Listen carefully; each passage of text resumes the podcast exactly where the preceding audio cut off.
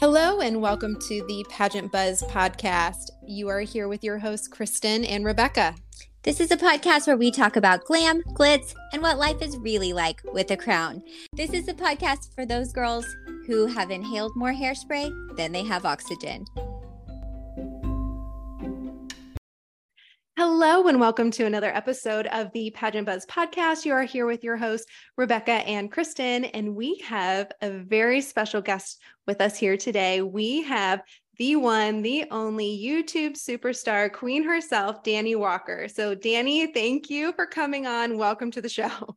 Thank you so much for having me. Boy, what what an introduction. I just feel I just feel so special today. I feel like you're about to hype me up and I'm it was very unexpected, but thank you so much.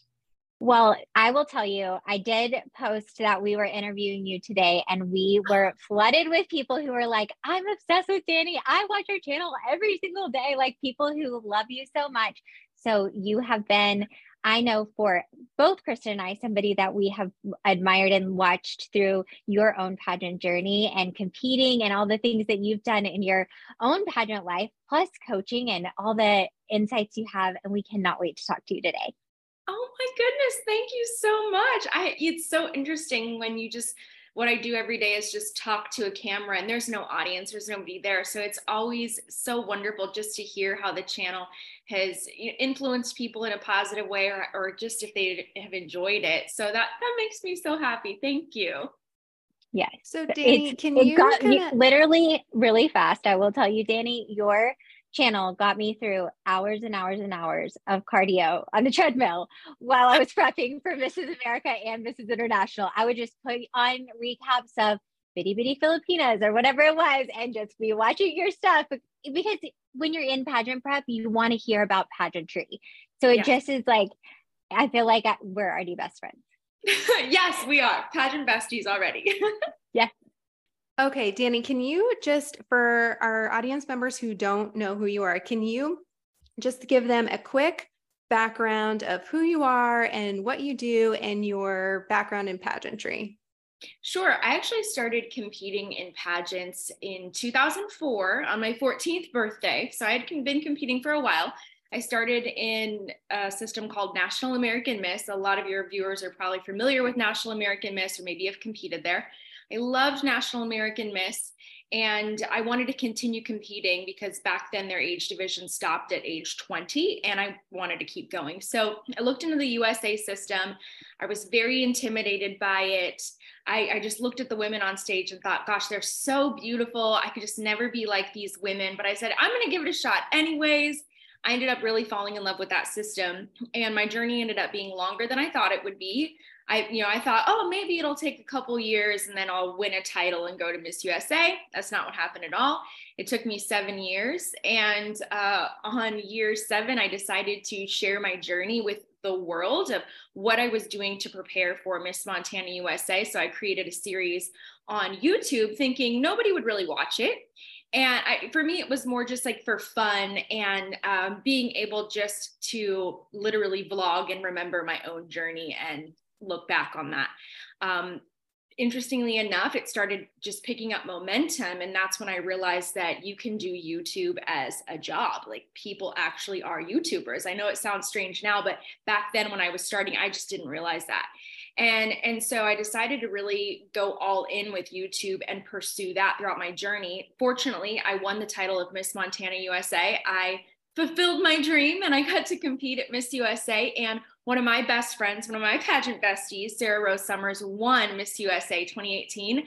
And so it, we spent the whole time at Miss USA together. So it was really wonderful to even just be up that close for that experience for her. And that still brings me so much joy.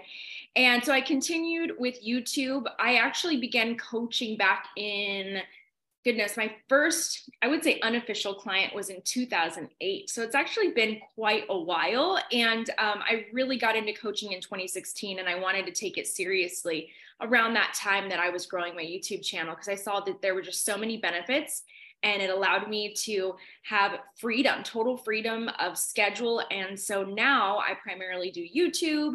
I also work as a coach, and it's allowed me to travel the world. And then also, it's given me opportunities to host galas for New York Fashion Week, Walk in New York Fashion Week. It's allowed me to host Mr. Supranational. And um, in a few weeks, I'll actually be hosting Mr. and Miss Supranational USA.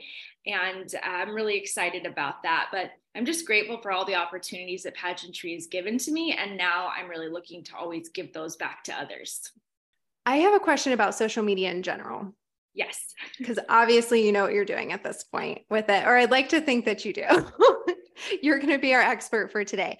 So, a lot of, we have a lot of misses who listen to the show. We have a, a mix, definitely, but we have a lot of misses for women who are in our audience. And I feel like women of a certain age, sometimes it's hard to grasp the idea of social media. And especially as a title holder, when you're really wanting to get out what you're, you know, working towards within your community, you want people to know what you're doing. And then, I mean, if we're being perfectly honest, we want the judges hopefully to see some of this stuff at some point and for that to help. So if you have somebody coming in that's maybe your client that doesn't know social media very well, what do you tell them? Okay, first thing you need to do is this. Okay, so there are a couple different scenarios because I actually get that question a lot with my own clients. So let me just first identify the categories that women find themselves in and kind of what steps you can take. So, you know, option number one, or, you know, hypothetical contestant number one has no social media has absolutely nothing out there online. A lot of women feel very intimidated by that and they think, oh, it's too late to start. That is not true at all. It is absolutely never too late to start these things. So you need to you need to put that outside of your mind that it's too late to start. The advantage of having no social media is that you're starting from scratch, yes, but you're able then to learn from other people's mistakes and apply things that you like from their social media to your own social media so that you can be successful online. All right, so that's kind of option number one. Now, option number two are the contestants that have some sort of social media. They have some kind of a personal page, maybe it's a private page. So with those types of contestants, I, I ask them, and some of them I will say are, are actually restricted by the type of work that they do or their careers. I've definitely come across contestants that say, my profile is private because of my job and it cannot be public. So there, there are little things like that that you have to take into consideration. Now, if you have your own social media, couple options. Um, if you're not allowed to post publicly because of your work, then I would suggest starting your own type, whether you have a title or not, whether you're a contestant or a reigning title holder. You know, create a separate po- profile that is just made for those public appearances for all your pageant related events that doesn't relate to maybe your job or your personal life if you're not allowed to be posting those, those things, if you are restricted. Now, if you aren't restricted by that and you do have social media, then I think that the first thing to do is go over your social media page and do an audit of it and look at what you have and ask yourself like is this what I want to really be communicating to the judges if they were to see this social media page? If it's not, a lot of apps now, they have all the capabilities for you to archive your posts. So if you're not sure that you want to even delete something, that's okay. I say be rather be safe than sorry. Archive those posts and then start building the content that you actually want to create. And that should be, you know, whatever your version of that ideal content is. Now, your your other scenario here though is if you're you are a title holder, be it local, state, national, and you have your own social media, and then you also have the official title holder social media pages, and you're trying to figure out well, what can I do with both, both of these? Um, if you do inherit a social media page from your pageant organization, there are great that once again there's pros and cons to every one of these scenarios. So if you inherit that you are inheriting the followers and that following that your predecessors built. That's wonderful to be able to get that. But your challenge here is you're still going to want to be very engaging with that title holder page and offering whatever it is that you're uniquely bringing bringing to your year of reign to that page so then what you're going to do is convince people that after your year of reign, you got to get them to start hopping over to your to your personal page because that personal page at the end of the day, it's going to be the thing that you have that you quote unquote kind of own. And that's really where you're going to be able to get multiple opportunities, especially if you're thinking about, you know, continuing to compete in pageants, competing in multiple systems. I feel like a lot of title holders aren't taking the advantage of those the title holder pages that they're managing and they're not really encouraging people to jump over to their personal pages and then they give up their titles and they go i feel like i wasted the year. What happened? I thought i was going to get more from this experience and i didn't. And that's because you're not initiating conversations with the people on those in, those exist, existing pages. Um, you're not engaging with them or you're not giving them a reason to follow you on your other pages. So there's all sorts of pros and cons for different scenarios, but I think it's just really important to kind of evaluate what's in front of you and what's going to be best for you moving forward, um, considering your goals. So it is more of like a case by case basis. But I will still say that I feel that, you know, you should never think that, like I said, it's too late to jump in, that there's nothing you can do, that you can't grow. If you believe that, uh, then then you're not going to grow. You won't. But if but if you believe that there that you can create space and that you have something to offer, you definitely will be able to put that out there, and that can resonate with other people that want to follow you. So, something I've heard you talk about, especially when it comes to national pageant predictions or even international pageant predictions, is people's social media do you think I, I often hear you say you know i've noticed all of her fashion from social media. I expect her to really bring her a unique style at nationals. So i know that's something for fans that we are watching. We're looking at that kind of to see what will you be like at this actual national pageant when you get there or international pageant? Do you think honestly judges are doing the same thing? A hundred percent. A hundred percent. And I, I i know that from my own judging experiences, I know that when pageant systems that I've judged for have allowed us and provided us contestant social media pages, that I've definitely done my homework and looked into it, that I've definitely actually uh, created specific questions for contestants' profiles that I've seen. And I've tailored their interview questions to some of the things that are on their social media. That's just that's just one side of it. But I will tell you that when I competed for Montana, for example, that was the first year that they allowed contestants to have video submissions, a one minute video submission that goes on the official website. It's associated with your contestant photo, um, and that was a pretty unique thing back back then. And that was, gosh, that would have been in 2017. I won my state title.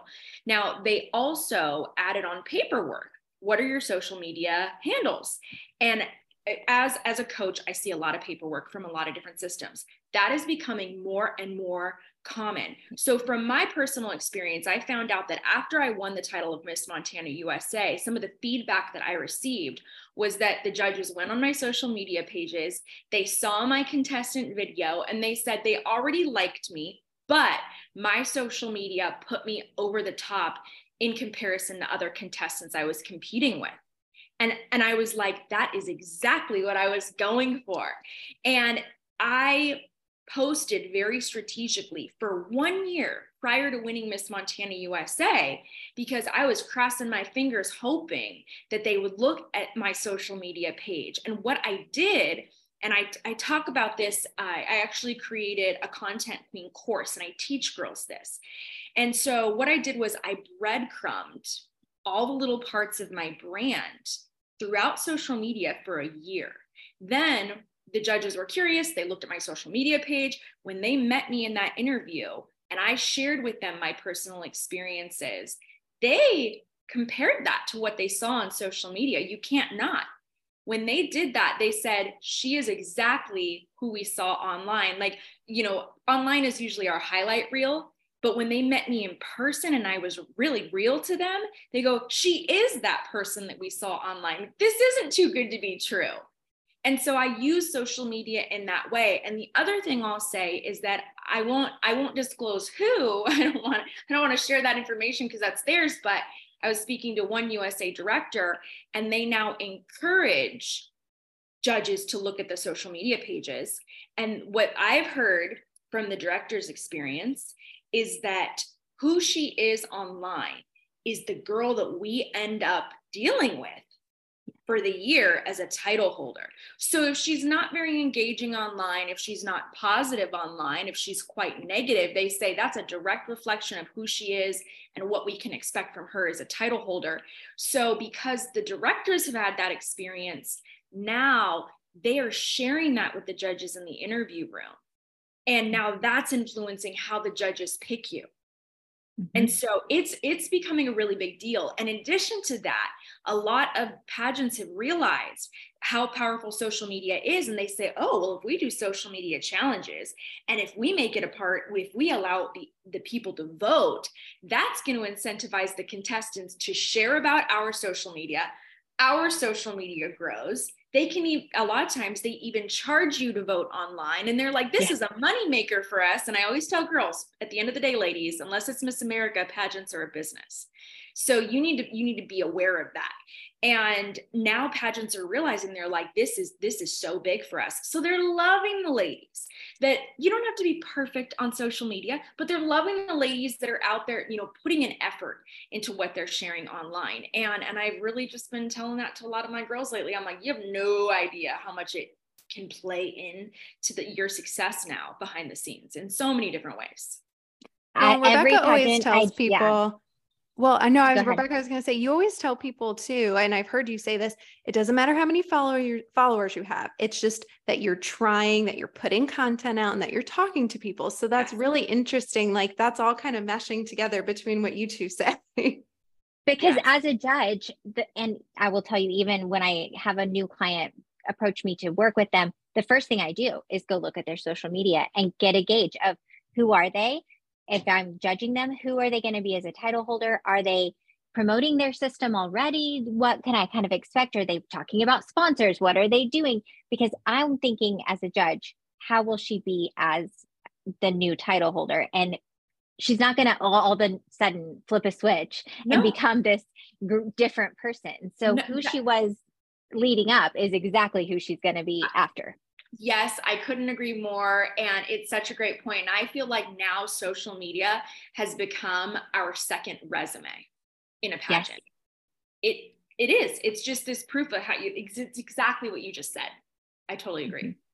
Now, Dani, so you've done Miss Montana. You did it six times and you won your seventh, right? On my seventh, yes.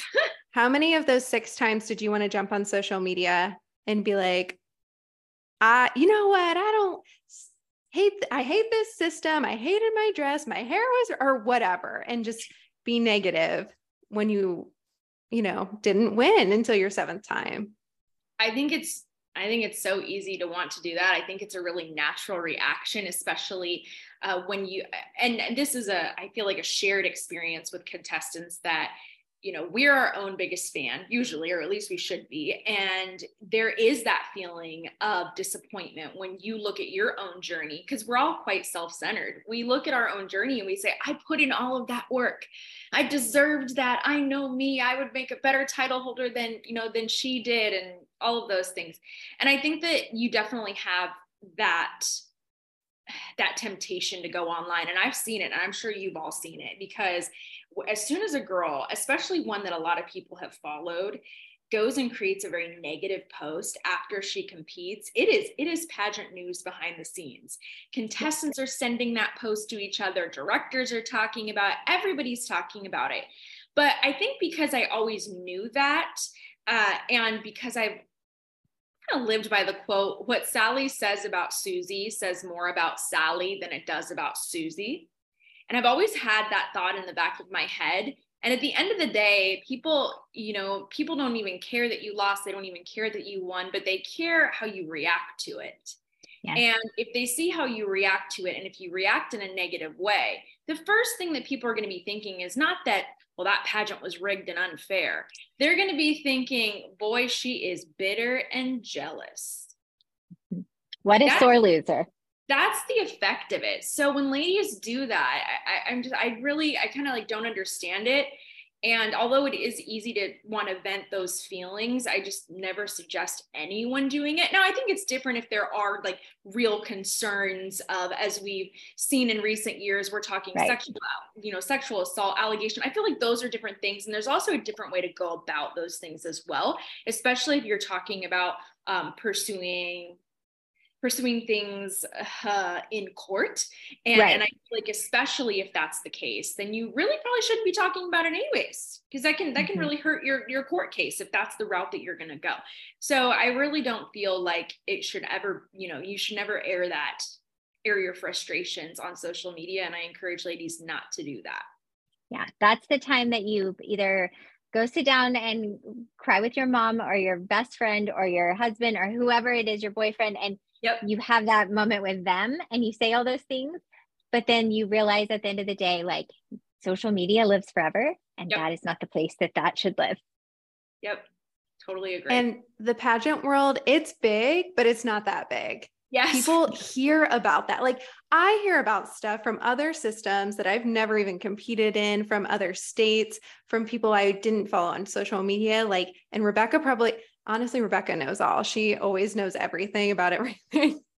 but uh, Rebekah, for everybody, Rebekah judges a lot of pageants also. So people just like be aware because I know Rebekah would remember that. And I'm sure you would too, Dani. If you were a judge and you walk in, you're like, three years ago, I remember the rant you went on, and that's all I'm thinking about right now. I do, and I do remember things, and it's because I'm so involved. I will say that's a really great point that I think contestants need to be aware of. Uh, people like myself, like Rebekah, as you mentioned, we don't really don't forget those things and i'm not saying that it's really going to ruin all of your chances in a pageant because people do change and people do grow but it's probably something that i'm going to ask you a question about in the interview i, I do like to confront you would oh 100% i do oh yeah i do it everybody always says everybody always says i'm the tough judge and uh, that's i feel like i'm the tough judge because if i ask you a quote unquote difficult question uh, if you are meant to be our title holder, then that question won't actually be difficult for you. You'll be so ready. And I also like to ask those tough questions to really vet the ladies because I feel for these directors. Uh, I've heard so many stories where they're like, "We've had a horrible year with a, you know, a certain title holder because of her behavior." So I really, I'm looking out for the directors and the organization and the sponsors, and I'm really trying to find that girl that's going to work so well with people, that's going to be collaborative with them. Um, but I definitely, oh yeah, like I said, if I see something on your social media that it's unsettling to me, if I see some things that just don't quite add up on your paperwork, I'm going to say it. And I think it's especially useful in a panel environment because even if other judges are unaware of the information that I know, I don't even have to tell the other judges what I know. All I have to do is ask a very specific question to that contestant you know and if she's grown she's changed she'll show that to everybody and if she mm-hmm. hasn't then that'll also be evident and that'll affect her score with the other judges Okay, I need to um, ask you because something you've really done with your channel in the past, I would say year especially, is cover so many international pageants. I mean, from small ones to large ones to very well known ones, you have been international queen. I feel like doing all these international pageants from supranational to the Philippines to I don't know, you've done so many, I can hardly keep up. What have you learned about kind of this topic we're talking about that the media game, the social media game from watching all these international pageants where I feel like it's an event on their media channels like television, internet. They you you see their airport arrivals and departures and it is literally paparazzi coming to watch these queens. What have you learned that we can start to incorporate here in the United States in pageantry that you'd like to see? Oh, oh my gosh, there's so much. And to answer that question, I would say it's going to take a group effort. And I feel like at the end of the day, that is what we need. Because the exactly what you were talking about in those other countries, it's such an event. That is not just because of the effort the contestants put in. That is also attributed to the their teams, the fact that they have teams, the fact that people are willing to sponsor these young women and support them and be a part of their team also the fact that the media is willing to cover the events. And of course, we can't forget all of the fans that are there that are showing up. We can't force people to go to the airport for arrivals. The fans have to want to do the do it themselves. But I really think when we look at, at that experience, it's like its own ecosystem. So the ladies have to care enough about really putting in a lot of effort into their prep. And then the sponsors have to believe that it's worthwhile for them to sponsor these ladies, that because of the the reach that these ladies will have, that it's worth it for them to spend their time, their money, and their resources. I think the directors have to invest on creating events that people want to see, encouraging engagement, whether that's through social media or rather bringing the contestants to places where people already are. And that is something that i think that is brilliant. Miss world has done that. Miss universe thailand does that. Miss universe philippines. And so what they're doing uh, they they will host events at a popular mall in their country and yes, of course, people already want to see the contestants, their friends, the families, their supporters. But what happens when you place, you make your venue a popular mall? Oh, I know what happens. You get new fans because people get curious and they're like, what is this? I want to follow. I'm excited. So you need the directors who are going to have a very creative approach on bringing in, you know, new followers. And then, of course, the fans. I always encourage the fans to be supportive of these ladies in whatever way you can. You know, show up, purchase a ticket for the pageant pageant, sponsor these young women, get online. And if you can't do that, like and share their posts, like share about that. Like those shares cannot be underestimated. So I think that if we're going to get those changes that I would love to see in other countries, it, it's a it's everyone it's not one thing it's everybody working together and so, I mean, I'm always hopeful though. I am positive. So I am hopeful that we can bring more of that kind of culture and atmosphere to the United States. I think what you see with that is the amount of respect that a title has, a local title, even in some of those countries, it really is elevated because it, it's uh, it's not just a oh I don't know what that's about, but it's it's like toddlers and tiaras, which is what everyone in the United States outside of pageantry automatically assumes. There, I feel like I've said there, in let's say like Thailand, you have a local title. People are automatically like, How can we help you? We want to help you do your best. What can we do to get you to Miss Thailand? You know, they really get excited about it versus in America, it's hard to get sponsors, is what we always hear, or you know the ticket sales are down the numbers are low but it's that respect and value that they put on the title that because the women give back so much they are so visible they are very tangible celebrities in a way and i would love to see that kind of translate here in the united states I think I will quickly say the other challenge we do face in the United States is in those other countries, you will regularly see women like Pia or Catriona. They will be the face of brands like Pantene, for example. Yes. And they are literally the celebrities in their country. And I think that our challenge here, unfortunately, is that the United States is home to some of the biggest superstars in the world. We have. Hollywood. So we look at our markets. We have LA, New York, Atlanta, Miami. Those are huge markets for film, modeling, entertainment, yes. all of that. And so I feel like the reason why a lot of sponsors are not as attracted to pageant title holders, although they are just as talented, just as well spoken, if not more beautiful, prepared. Like they have, we have all the things that all of these other enter- people in entertainment have. But I think that their opposition and, and their pushback in entertainment is they're like, well, why would I go with her if I already have a celebrity or if I already have an influencer?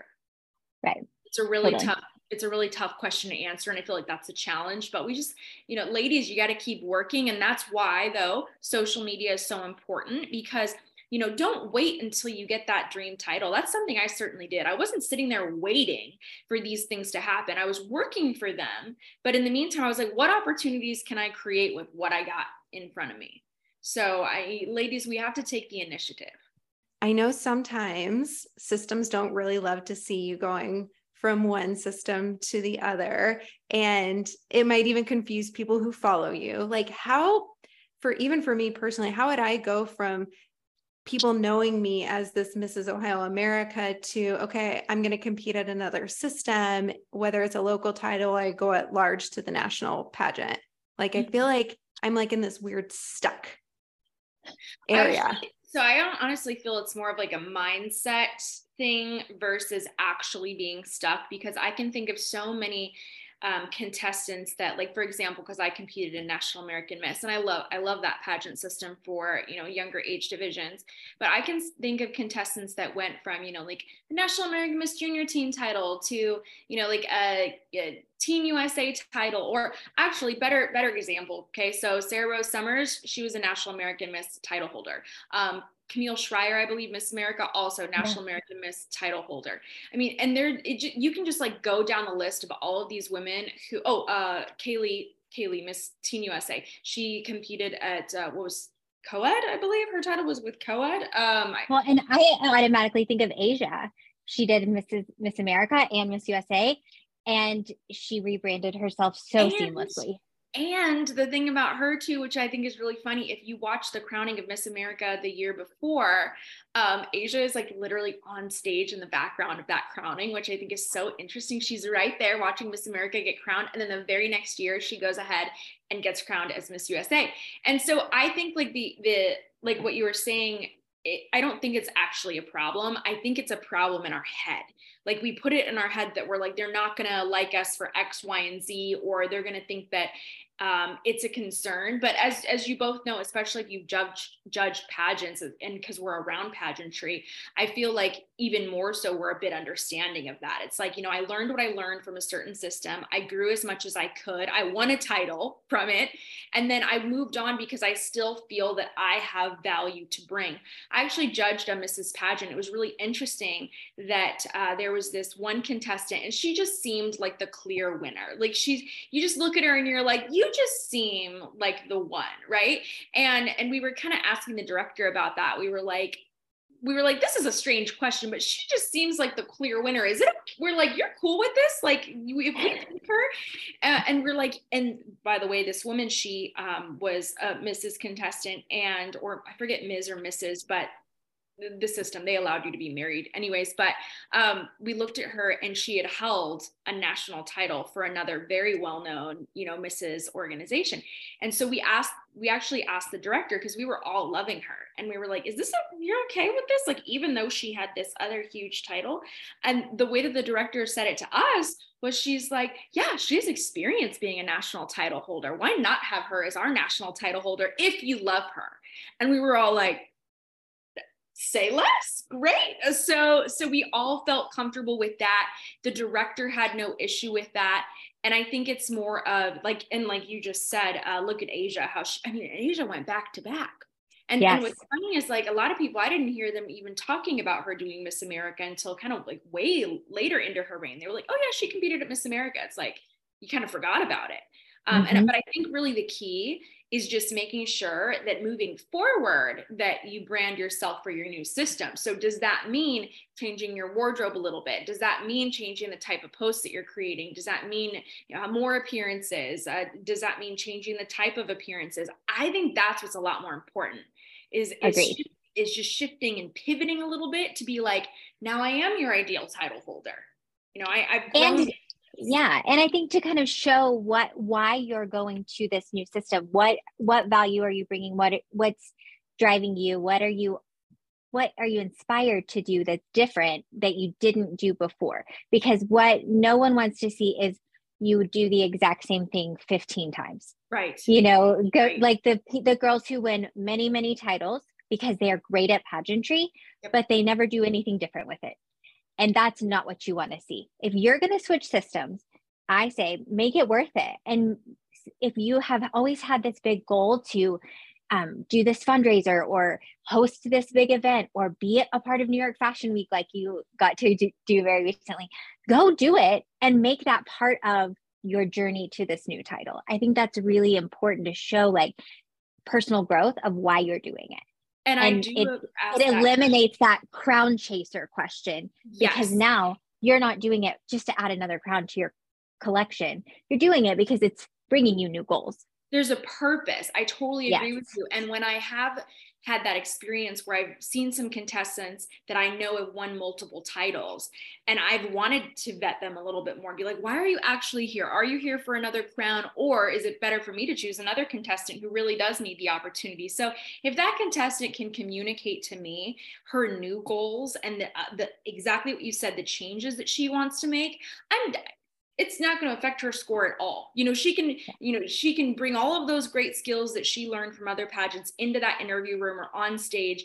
But I think that that's such an important distinction. And if can, if a contestant is worried about that, is if they are worried, like I'm well known as, you know, this title, then I would encourage you make sure you bring that up in interview even if they don't ask you about it throw that in there and say you know it's okay if you want to address i i, I think you should address the elephant in the room in the event because you know you might have judges that know who you are but they're just not going to ask you they're just like testing they're like i want to see what she's going to say so i i don't know i'm just somebody who's more of a proponent of addressing the elephant in the room just so it's a non-issue Speaking of interviews, I have something that I like to do. And this is, I mean, like I've heard of other people doing it before I go into interview.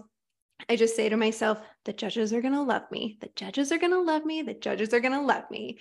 Do you have any like little things that you liked to do or that you tell your clients to do? Just like little things that kind of will help them feel really confident and powerful? A hundred percent. Yes. So I think it varies a little bit person to person. I've seen some girls, I've watched everybody's different, I guess they're like pre-interview rituals. So a couple things I've watched other girls do is some will just sit and journal. Um, one time before a pageant, I listened to one of those motivational videos on YouTube, and it was just like this video that just hyped me up. It, it like reaffirmed all of my confidence, and I won a title at that pageant. So that was, you know, an example of something successful. But what I did before Miss Montana USA, because uh, I knew that it was my last time, and my prior feedback was that I was too perfect in my other interview. So I knew that for me, I needed to be a little bit more real. And what I did, which I had never done before, was I I sat with all the girls like in the lineup, and they allowed us to speak. Things are a little different system to system, but they allowed the contestants to talk. So I just started asking the other contestants questions about themselves uh, for two reasons. One, so I could get in that conversational, relaxed mood, so I wouldn't have any nerves. But then also because I knew that how much the title meant to me, and I knew it would hurt quite, it would, it would really sting if I weren't to win. So I sat there and decided I'm going to get to know these ladies. I'm going to see what their families see in them. I want to get to know like what their friends love about them so that, you know, if in the event that I don't win, that I'm going to have peace about that. I'll have gotten to know these ladies and go, you know what? She deserved that and that was meant for her. And so I did that. Um, so that was more like my pre-interview ritual. But I agree with you on, uh, you know, going in there like they're they're gonna love me. And I always I actually tell contestants walk in with the idea that you know not that they're gonna love me but that they already do. And and then the other thing i like to do is because the reason we often get nervous with interviews public speaking is because we are all naturally self-centered any person any given time is thinking about themselves. We're thinking oh my gosh like is my hair okay? Does it look good? Like we're always thinking about ourselves in our everyday life. And because we do that we do that before interview. So i like to shift the mindset and imagine that when i walk into the interview it's not actually about me. I'm actually there to make the judges feel great. Like I'm there because I care about them and I want them to have a good experience in this interview. And when I shift that, like it takes away so many nerves. And the same thing goes for public speaking competitions, whether we're talking introduction or whether we're talking spokesmodel, anything like that. I encourage contestants stop worrying about your lines, stop worrying about the speech, stop worrying about all of these things. Focus on the message that you're sharing and the need for the audience to get that message, to receive that message. You're not there because of you. You're there because what you're about to share, what you're talking about in that speech and that introduction is so important. You're there because you care about the people in the audience. And that's why you decided to stand up and share it. So I feel like if you just switch that perspective, gosh, it just takes a lot of the pressure away. I love yeah, Rebekah that. always tells us um she's like it's like a coffee date. Like and like speed dating. Like you you want them to ask you to dinner. it's like I love that. You want to I have like an analogy that this is like coffee, and your whole goal is to get them to take you to steak dinner, which is the crown. I love the other thing I realized the other day was when I was talking to some of my contestants. I know that you probably come across this the, the girls that you get you start practicing interview with them and suddenly they're a different person in a oh. bad way. They're like, Wait, what do you mean? What do you mean, Dani? I like, couldn't understand. and they're over here and, and they sound so rehearsed. And I'm like, okay. I told one of my girls the other day, I was like, I actually want you to imagine you're doing a podcast interview. And I was like, you've heard podcasts before. You've heard that people are way more relaxed. You know, they're way more laid back. So I told one of my girls, I said, forget that we're getting ready for a pageant. I want you to pretend that this is the podcast. Okay. I'm going to intro you on the podcast. I'm going to say, hey guys, today our guest is, you're going to tell us a little bit about yourself, like we do in pageants all the time. Like you're just going to tell, tell us a couple things about yourself. Then I'm going to ask you some questions and you're just, you're just going to share with our audience today. It's going to be a great time. I did that with a girl and I was shocked. She was a completely different person when she was like, oh, this is a cool, relaxed podcast we're doing. And that just goes to show just it's all in our heads. It's just all mindset. The way that we mentally approach it is going to affect how we deliver, how we perform in those situations. I am all about it. I'm I'm so sold on the power of mindset. Literally there are girls who their voice changes when you say, "Okay, we're going to do a round of mock." And you're having a regular conversation and all of a sudden hello, I am Mrs. Edmond. I'm Rebekah Wheeler. And you're like, who is that? What just happened? Like I, I see you. You're, you're the same person, but that is not who I was talking to through literally 30 seconds before we started this mock interview. And yes, I don't like that one. I want the no. first one. Oh gosh, I know. I exactly. love your. I love that like um exercise of the pretend it's just like a podcast interview. fun. Love that. Like, we're gonna have fun. Like this is great. Like we're all gonna have a great time. And also, I think a lot of contestants, especially if we're talking like USA or youth systems, oh my gosh, you need to be fun in your interview. Like you need to have a great time in that interview. I can't tell you how many as a judge, I'm sure it's like sometimes you sit there and like, why is everybody so serious? What what is going on? And that's a piece of advice I got. I went to the what was it the beauty brand believe expo that was hosted by pageants northwest and they held it with the global beauty awards and i went to that before i won and I literally just got there and I could only take the group classes I which were a part of the whole package. I couldn't afford any of the private lessons. So I was sitting there and I was just like I'm to, you know, remember everything I can, get whatever value that I can out of this experience. And I remember one woman said that one of the speakers and she's like she's like, all of you need to take a breath and you need to laugh a little bit in that interview. She's like, there's something about being able to incorporate humor into your interview that just like allows you, but the judges to breathe. It's like everybody's like, ah, it relaxes everyone, it shifts the mood. And I heard that from another friend who was just winning pageant after pageant after pageant. And I was like, How are you doing this? I felt like she always had a title. I was like, I don't understand. And she goes, Oh, that's because in interview, I take the judges on a roller coaster. And I was like, what does that even mean? And she goes, you know, like a roller coaster, like the ups and the downs. And I was like, yes. And she's like, so we have high points, fun, happy points, and we have low points, like the serious um, ones. And I was like, that is what I've been missing. I was like, I have been boring. I have been like, even though what I've shared is important content, things that they should know about me, I looked back and I was like, it's been so level. I have literally, I literally flatlined in the interview room. And I was like, what am I missing? I am missing like the fun, playful moments. And then I'm missing like those heartfelt, heartwarming moments with them. It's just, I mean, when I thought of that, when I applied that, that changed, that really changed my interview. That is not what I thought you meant when you first said it. I'm thinking like, oh, she just takes, she's like, buckle up, Buttercup. We're gonna do the loop loopy loops, go crazy. Okay, so that how you just explained it, yes, that probably is more appropriate for a pageant. Yeah. we're not taking them upside down. No, it's not. There's not ten twists on this ride. Um, no, but you, but you have to have those high and those low points. And, and the other way I could think of it too, which makes so much sense. And I was like, think about your favorite movies, your favorite books. There's climaxes, there's low points, there's the moment where you're like, are they going to make it? Is it going to have like that's what keeps us really engaged when we're watching uh, you know, other things like that. And it's like, why aren't we bringing that into interview? And a lot of women aren't.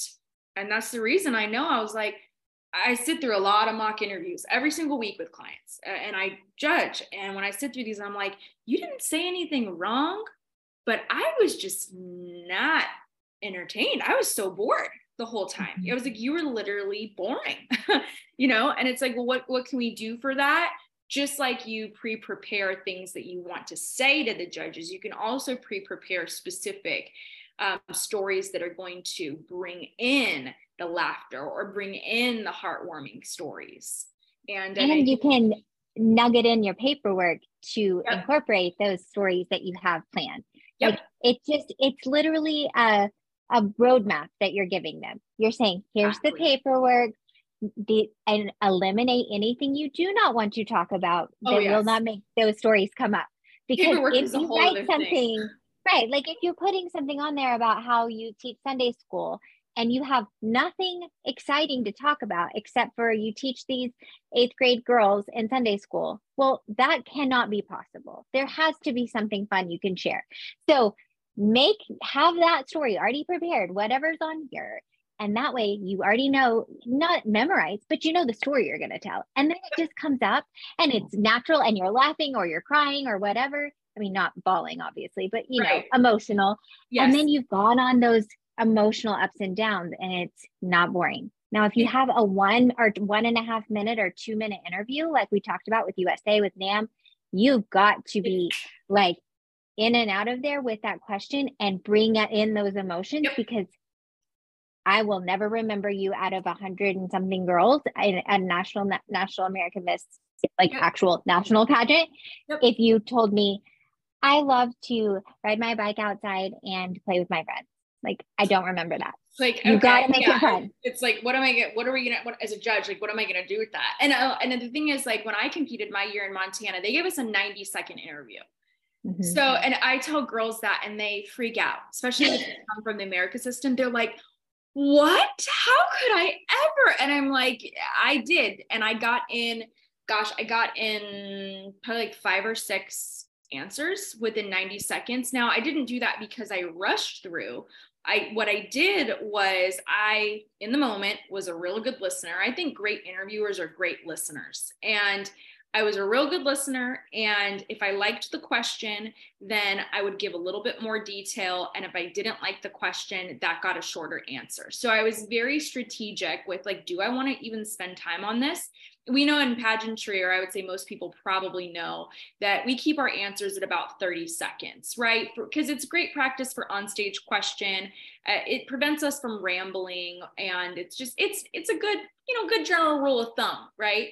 Um, but I feel like some contestants they take that advice and then they run with it, and they think every answer has to be at least 30 seconds, and that's not the case. And um, I feel like Luciera really drove that point home with all of us at Miss USA. And I thought it was brilliant. She's like, You think that we want a Miss USA that's going to go into a 30 second answer for every single media interview if they ask her something as simple as, What's your favorite snack after work? You know, like, do you think that that necessarily deserves like you going on for 30 seconds trying to fill that time? It doesn't always need that. And so I was really, really strategic with like the questions that I chose to lengthen and then the ones that I was like, this is I like knowing myself. I was like, this isn't really important for you guys to know. Like, and so by shortening that, I was essentially forcing the judges to ask me a different question, a question that was that I had a feeling it would just be more on what, as I would say, on brand for me. Um, and that's obviously helpful with the paperwork, the paperwork guides. You know, that's the paperwork is such a great tool. I love, I love when you can have paperwork.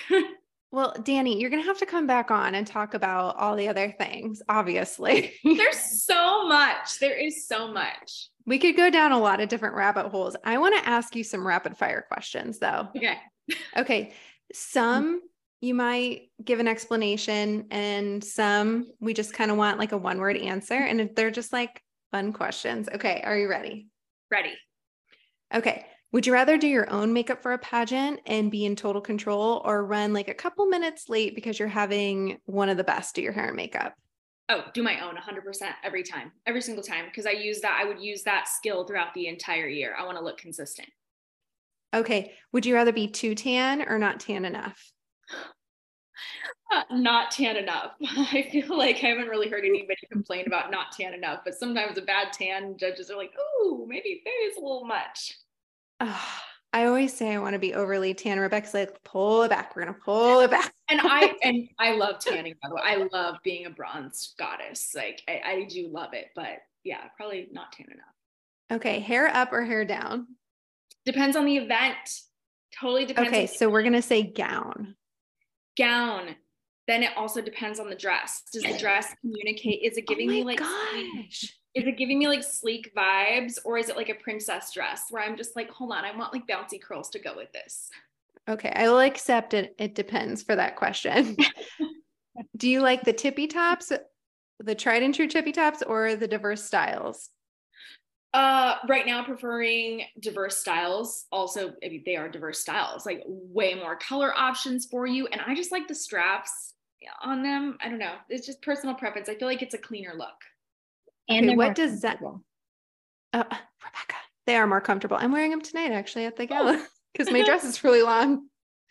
Um, what is the designer that you're really feeling right now for gowns? For gown, okay, this is going to be a random one because I know that a lot of ladies don't have the custom gown option of like the you know the three to eight to ten thousand dollar gowns. You know who I'm shocked by right now for off the rack? Portia and Scarlett. Have you seen?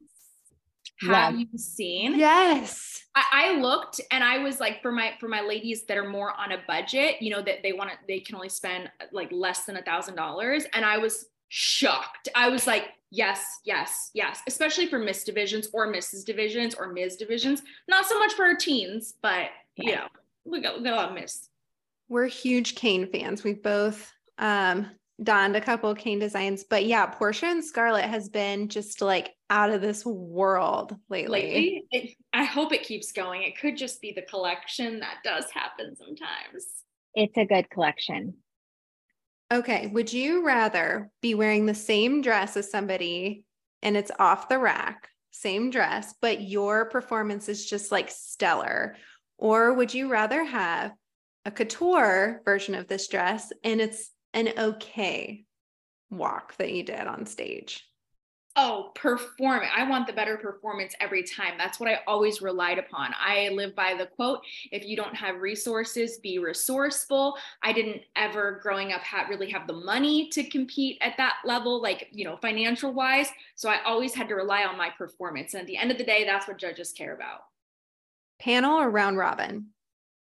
Oh, either or. I never felt like it really made a difference. I compared and I competed in systems. that were both. Personally, I, I guess I prefer panel. I just, I just feel like I have more of an audience, but that comes from my performer side from theater. I'm just like, yes, the more the merrier. Okay, last question.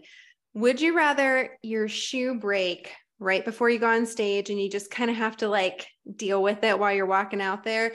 Or would you rather just have one giant big fall and then you recover and you keep going?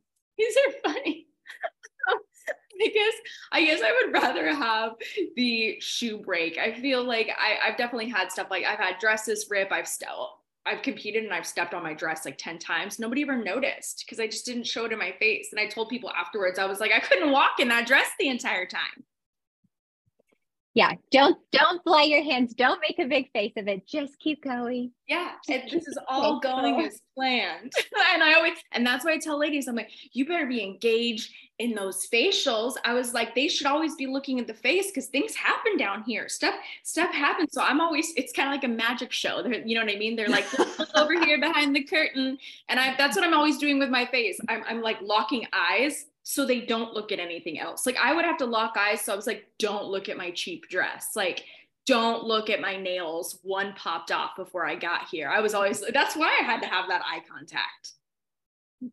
Well, those were my like just fun questions that I like to ask. And they're not always the same. They're usually a little bit different, but I'll throw in a couple of similar ones every once in a while. Now, okay, now you're ready for the big question, the Chris's question of the week. Yes, I'll just quickly say I wish that that was actually I think that should be a segment like at Miss USA. You know how they did recently the round robin. Um, yes. ask them like this or that. I think this is a way more fun this or that. I like your questions. Oh, we oh, did an yeah, entire episode. Fun. An entire episode where she spent the whole episode asking me these types of questions and then got on to me if I didn't answer the way she thought she, that I did. I'm like, you're asking my opinion and then you're getting mad when I say the wrong opinion, quote unquote. Okay. yeah. Yeah. We got into a little bit of a fight over the tanning. Oh my gosh. That's so. All right. Here we go. Here's your question, Dani. Hold on. Okay if you had to run your entire year of a national title without using social media, tell me your national title holder plan. So people forget that not too long ago that we didn't even have social media, but we did still have pageants. So I think it's so important to always rely on the resources that you have at hand. One of the first and best would be connecting with your director, asking the existing relationships that they have with different community events. Of course, there's so much work that you're still going to be able to do for whatever your advocacy is going to be for the year. So, partnering with different nonprofit organizations, hosting your own events. At the end of the day, social media is great. It's a way for us to reach a larger audience, but it isn't the end all be all. And I really don't even think that it equates to our impact that we can create in our communities as a title holder. And I don't think that you have to be a social media superstar to be a positive role model for young women or be influential, because at the end of the day, you can still be that with all of your in person interactions. Excellent Yay. answer. Thank you. And I well, believe it. You. What I said, I believe it. yeah, and you kind of and you touched on it too that social media kind of can just like put you over the edge, you know, when you're competing and and so yeah, no, everything you just said makes sense. And yeah. well, I'm thrilled that we got to talk to you today and um I it was funny. I emailed you the link and I got your newsletter like right after. Oh I saw it come through. I was like, oh, did she email me? Is something wrong? And I'm like, oh, it's her newsletter. oh, which I'm so excited. I've like really, I've gotten, I've gotten back. I've been writing so many now, and just because, um, you know, I, I've been sitting back and realized I was like, oh my gosh, I have so many resources now. Like they just kind of pile up. And, and then I was like, I need to share about them. Like I need to share about all these new things. And so I'm super excited about that because I've been sharing so much more, especially I've become Pinterest obsessed and I've just been pinning every outfit that I love because I get a lot of wardrobe questions. And now I get to defer people to Pinterest. Like the second they ask me a question, I'm like, I have a board for that. Like, here you go. This is this this is what I love. This is what I would recommend. so love that.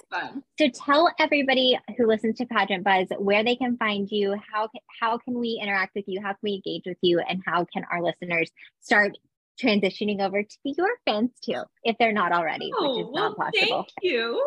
Thank you so much for allowing me to share that. Yes, so you can kind of reach out to me. I'm just about everywhere. I mean, my website is daniwalkerofficial.com. Of course, that's going to link to all my social media pages, my blog. If you want to coach with me, I also have online resources and digital products you can check out there. On Instagram, you can find me at Dani Walker. On YouTube, youtube.com slash Dani Walker. And then mainly everything else is going to be Dani Walker Official. So Dani Walker official on Pinterest, all of those things. But yeah, that's where you can find me. Well, thank you so much for coming on the show today. We are, we know people are excited because they were letting us know. So this episode, um, I think will be a really popular one, and you have to come back on. I would love to. You were both so much fun, and I really hope that all of our paths will cross in the near future in pageant land. Absolutely. And you can find us at Pageant Buzz Pod. And as Rebekah always says, don't forget to sparkle. Follow us on Instagram at Pageant Buzz Pod for all things Pageant Buzz.